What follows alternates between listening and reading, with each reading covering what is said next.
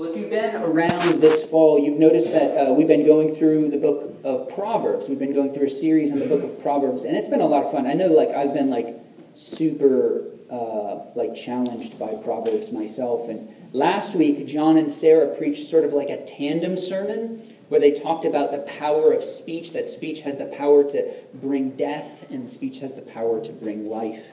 And uh, we're on our second to last message from this series, and today I'm going to be talking about the topic of pride and humility. Now, there's a long tradition in Christianity of understanding pride to be the root of all sin.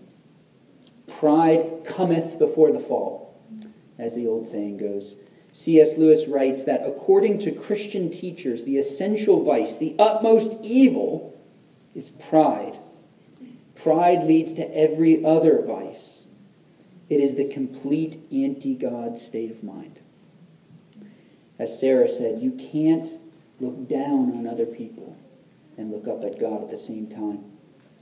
Andrew Murray um, the classic devotional writer puts it a similar way. He says that humility is the root of every virtue, and likewise that pride or the loss of this humility is the root of every sin and evil.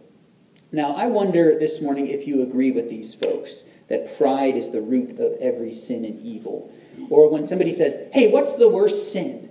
If a whole bunch of other things would sort of immediately come to your mind, like long before pride does. Do these Christian teachers get it right? And I think the answer, according to the book of Proverbs, is yes. Pride and humility are that central to God. They're that foundational to our understanding of the Bible. They're that central to the whole of Christian life. Proverbs 16 18 says, Pride goes before destruction, and a haughty spirit before a fall. Now, this is the verse where we originally got this shorthand phrase, pride cometh before the fall. And in truth, I do think that the author of Proverbs here is intending to give an echo back of the original fall, the fall of man in the garden. So I want to start there today. Please take out a Pew Bible and turn with me to Genesis 3. It's right near the beginning. It's the third chapter in the Bible, Genesis 3. And I want to contend to you that the story of the fall of man is really a story about pride. So, starting at verse 1, it says, Now the serpent, who we learn later is the devil, was more crafty than any of the other beasts of the field that the Lord had made. He said to the woman, Did God actually say, You shall not eat of any tree in the garden? Now, here the serpent's actually bending the truth because God actually said that they could eat from every tree. That He'd given them every tree for food, for their enjoyment and the beauty of it, for their eyes and all this sort of stuff. Everyone but one. That's it. So you see, He's kind of twisting things here, but let's continue on. And the woman said to the serpent, We may eat of the fruit of the trees of the garden, but God said, You shall not eat of the fruit of the tree that's in the midst of the garden, neither shall you touch it God didn't actually say that part, but let's read on. She says, Neither shall you touch it, lest you die. But the serpent, who Jesus calls the father of lies later on, said to the woman, You will not surely die. And, and here I think the passage really zooms in on the moment of temptation for the fall of man.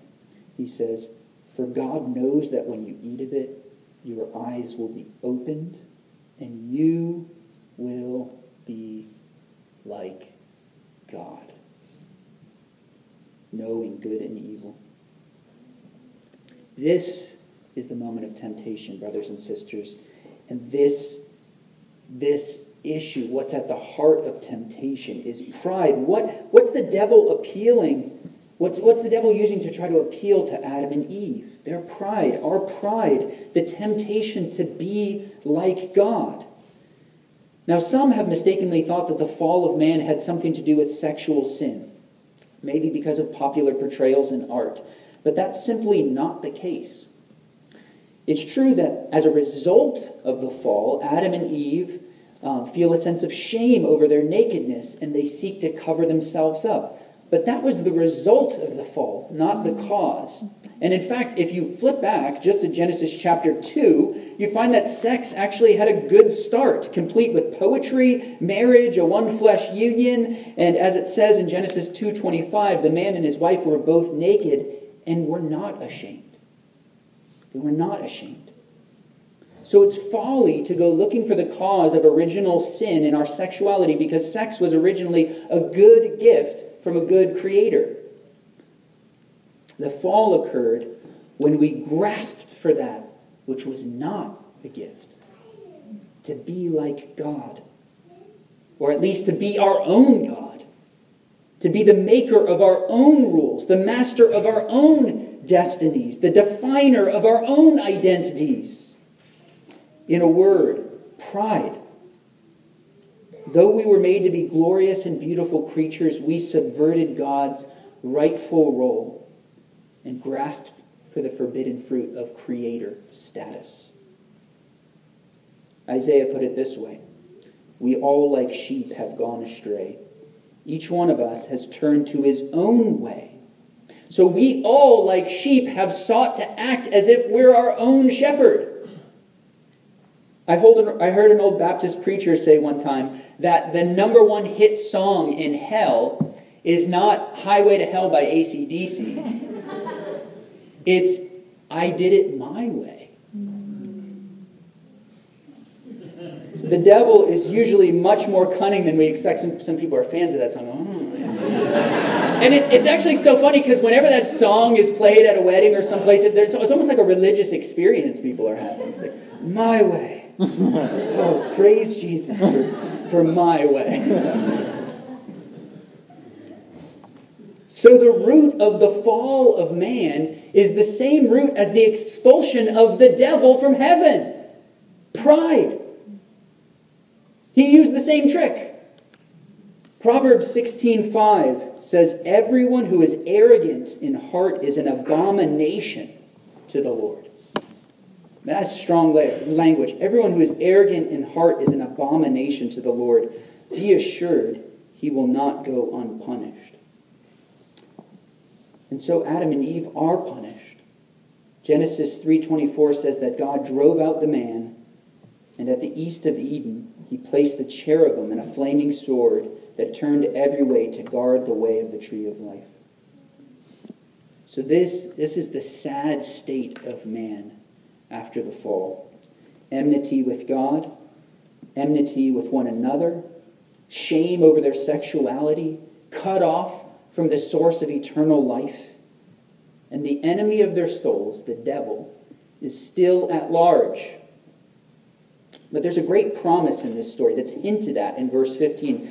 Some, some uh, theologians call it the proto gospel and it gives this promise that one of Eve's offspring would eventually come and trample the head of the serpent. As our liturgy puts it during the Eucharist, trampling hell and Satan under his feet. So, this is the promise of the Messiah, our Savior Jesus.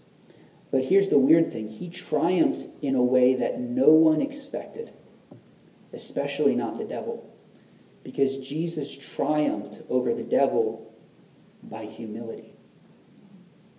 Pride is the ethic of the devil, just as humility is the ethic of Christ.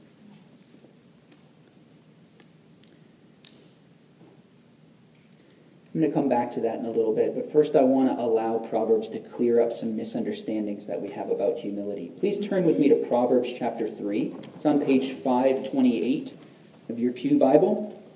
And this is a very famous passage. So if you've heard it before, um, try to listen, listen with fresh ears. He who has ears, let him hear. Proverbs 3, verses 5 through 8 says this Trust in the Lord with all your heart, and do not lean on your own understanding. In all your ways acknowledge him, and he will make straight your paths. Be not wise in your own eyes. Fear the Lord and turn away from evil. It will be healing to your flesh and refreshment to your bones. So this is one of those passages that like we put on like a Christian plaque in nice cursive letters with like a flowery field in the background and we stick it on our wall. But we might not pay close enough attention to it. Um, because I think if we read this passage well, we'd notice that it corrects two common misunderstandings about humility. The first misunderstanding is that humility is a kind of like a virtuous self deception. In other words, we, we kind of think of humility as like a white lie um, where we, we sort of make believe we're less than we are, or that we're more sinful than we are, or that we know less than we do. And if we're honest, we know that none of this humility stuff is really true. In fact, we think we're pretty awesome. But we believe it's sort of healthy to talk in that sort of way. You know, it's good manners. But in truth, Humility is not rooted in a lie, it's rooted in reality, in what is really so. And true humility is not rooted in a low view of oneself, but in a high view of God and in a sober view of oneself. Back in the day, I was discipling this college student um, who got to a point, uh, he had been struggling with pornography and lust for many years. He got to a point where he was finally free from it. From it. He was walking in freedom for several months.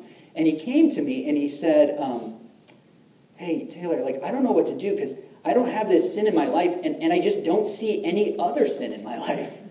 And, and, and, he, and he said, I, I, and he's like, and I'm worried about that because I know that sounds really prideful and I know there's sin there, but it's just kind of weird. I just don't see it, you know?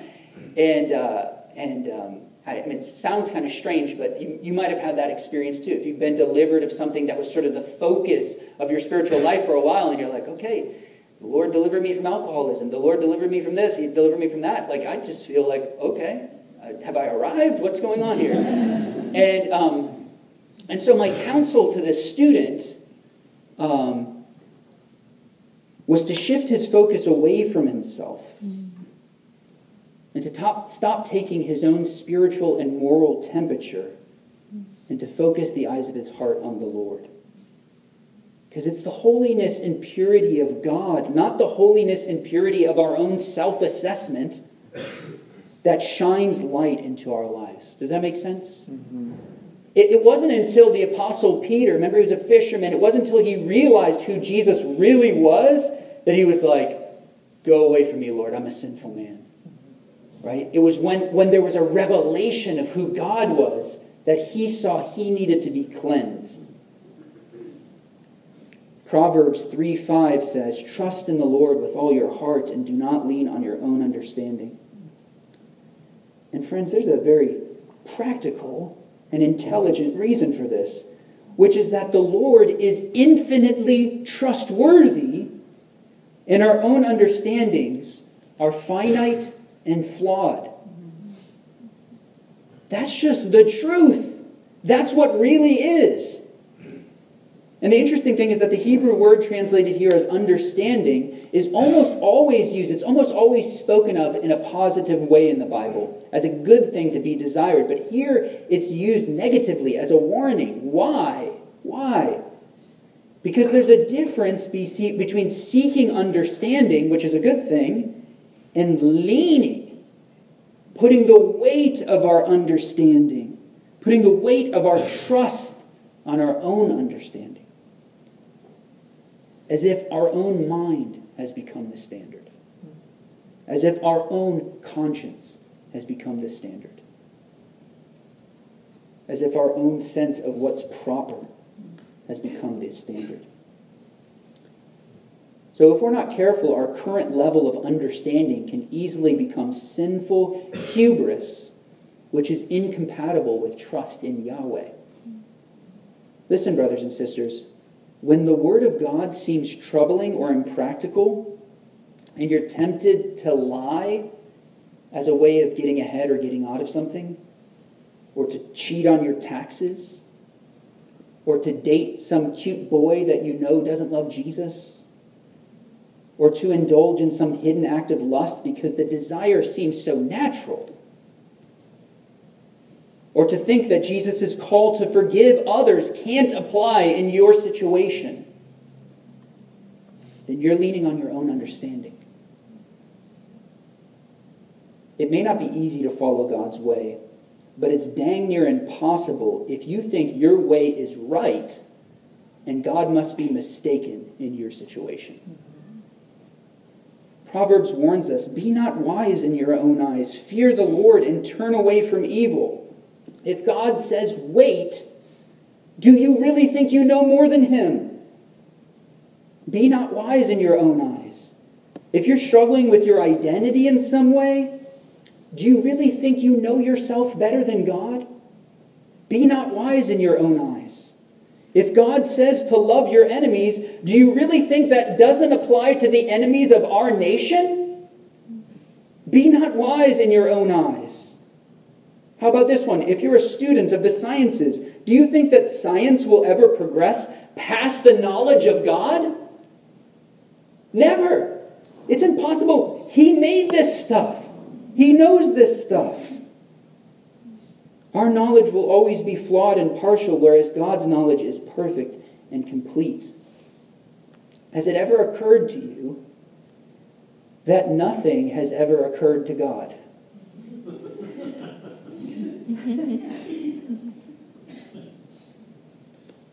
so then, humility is not a matter of pretending that we're dumber than we are.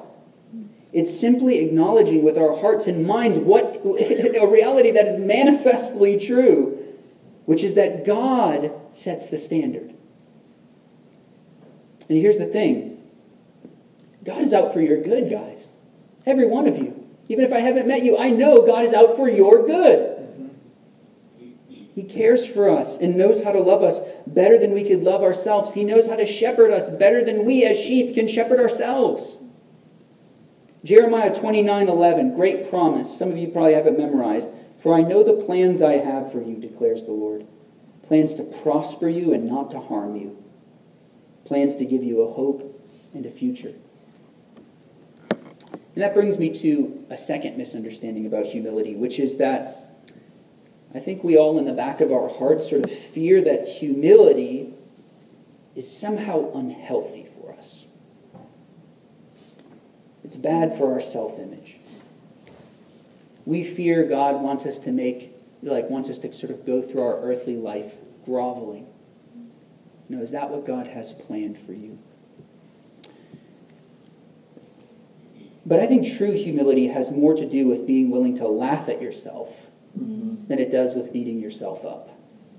It has more to do with self forgetfulness and being a good listener of, uh, to, to others than being constantly focused on your own flaws.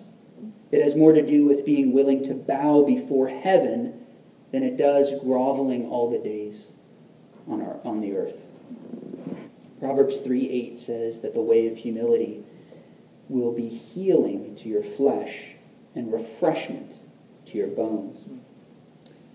See, that people um, who are humble have a sense of health about them. You know that. When you're around somebody who's humble, they have a sense of health about them. They don't insist on their own way. They can admit when they're wrong because they're not defending their own self image tooth and nail. They can go about their work with a quiet tenacity for the sake of God's glory, not their own gain. Because humility brings with it its own sense of well being that goes beyond mere material considerations. Proverbs 16 9 it almost reads like one of Jesus' Beatitudes. It says, It's better to be of a lowly spirit with the poor than to divide the spoil with the proud. Isn't that striking? Better to be of a lowly spirit with the poor than divide the spoil among the proud. Why would this be the case unless humility has a sort of intrinsic value to it, an intrinsic blessedness to it that goes beyond circumstance? In contrast, the way of pride, of constantly building up and guarding our own ego, might feel good in the moment, but it's ultimately unhealthy. And it's embarrassing when we slip into that. It doesn't sit well with us later on, like eating a dinner of Doritos. In fact, Proverbs 25 27 says, It is not good to eat much honey nor is it glorious to seek one's own glory. Now, do you realize, speaking of humility, that Jesus was never not misunderstood in his earthly life? Do you realize that? I mean, if, if you feel like you're constantly misunderstood, you're in the best of company. John 1 says, He came to that which was his own, to the world that he had made to his own people, and it says, His own did not receive him. Can you imagine the humility of our Savior Christ? He didn't need the world to tell him who he was because the Father had already told him. I once heard a preacher define humility in this way. I'm almost scared to say this, this is stuck with me. Humility is trusting God and not insisting from Him that we receive better treatment on earth than Jesus received. Humility is trusting God and not insisting from Him that we receive better treatment on earth than Jesus received. I'm going to pray for better treatment on earth, and I'm going to hope for it, and I can ask for it.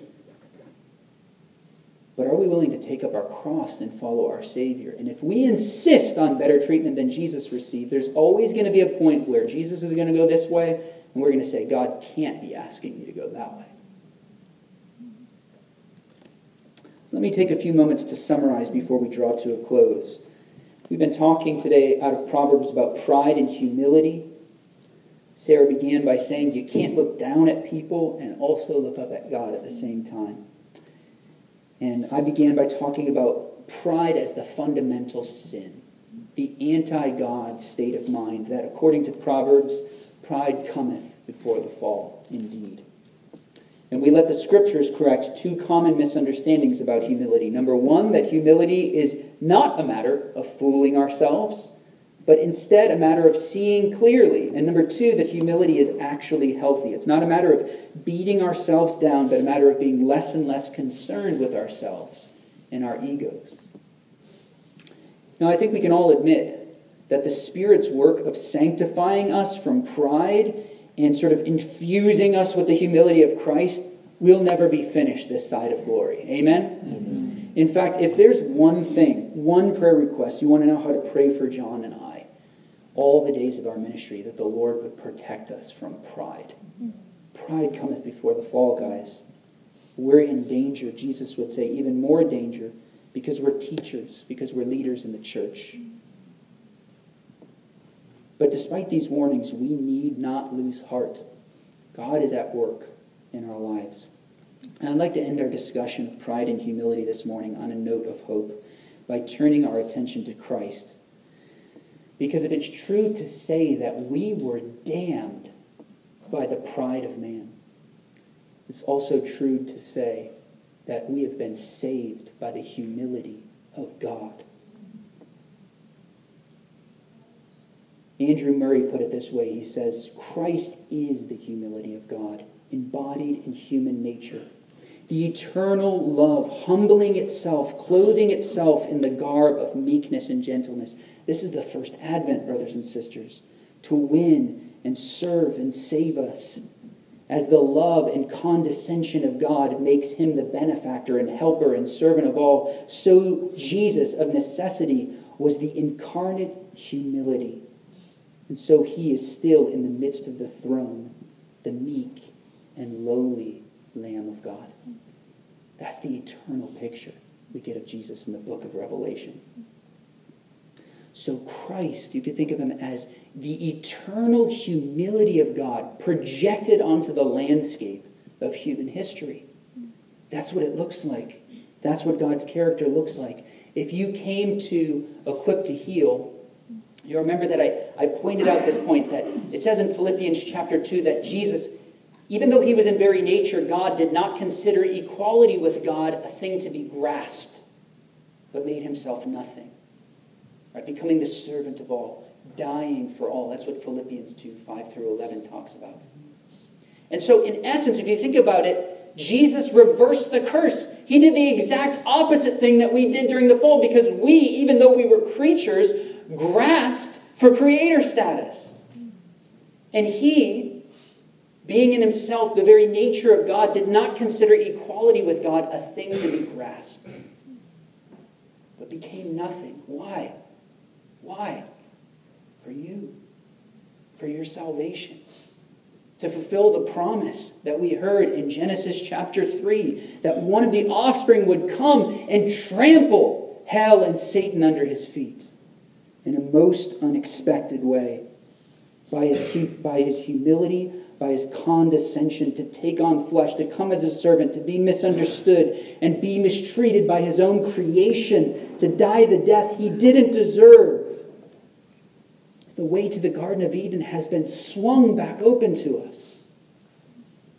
We can return to the garden in humility, be reconciled to God, in love, be reconciled to one another we were barred from the tree of life because of the pride of man, but because of the humility of God, there's a new tree of life.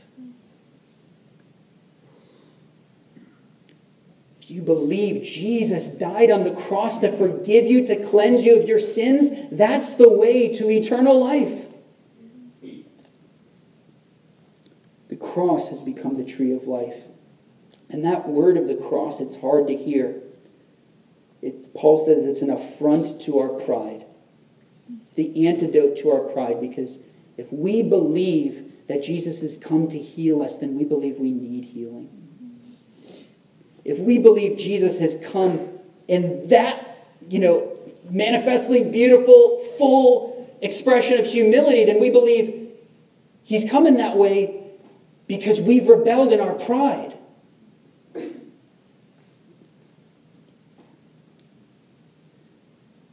When I surveyed the wondrous cross on which the Prince of Glory died, my richest gain I count but loss, and pour contempt on all my pride. Will you trust in the humble salvation of Christ this morning? Will you allow him to crucify your pride? Allow him to trample hell and Satan under his feet in your life. Amen. Amen.